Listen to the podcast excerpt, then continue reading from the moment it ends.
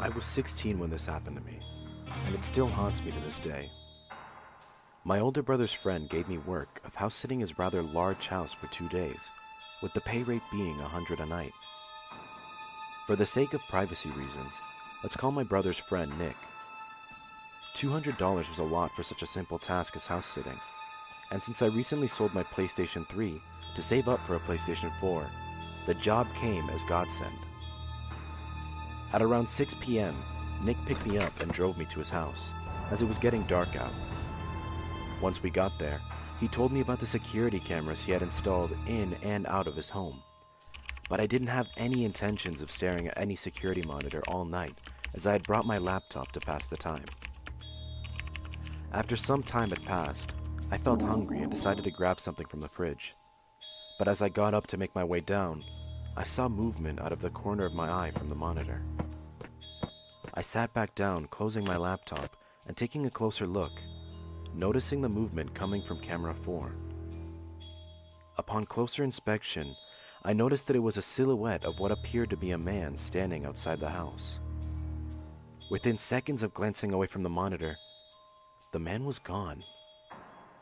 At that very moment, I heard glass shatter somewhere downstairs, causing me to immediately look at the cameras, noticing him crawling in through the basement window at an alarming rate.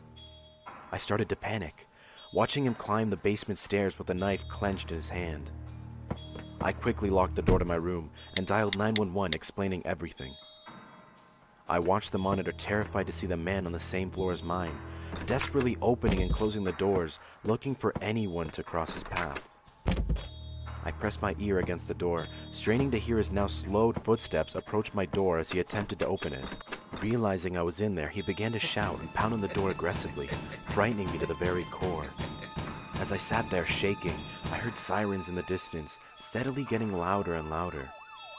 My fear quickly disappeared as I heard the man run towards the stairs, attempting to escape his fate, when I heard the front door slam open, accompanied by somebody yelling, "Police! Put your hands in the air!" Moments later, I walked downstairs and saw the intruder in a pair of handcuffs being escorted to the police cruiser. I thanked one of the officers and called Nick, explaining everything to him. After about twenty minutes, he picked me up and took me home, but I got no sleep that night. All I could think of was how lucky I was to be alive, and if the cops hadn't shown up when they did, I wouldn't be here to tell this story.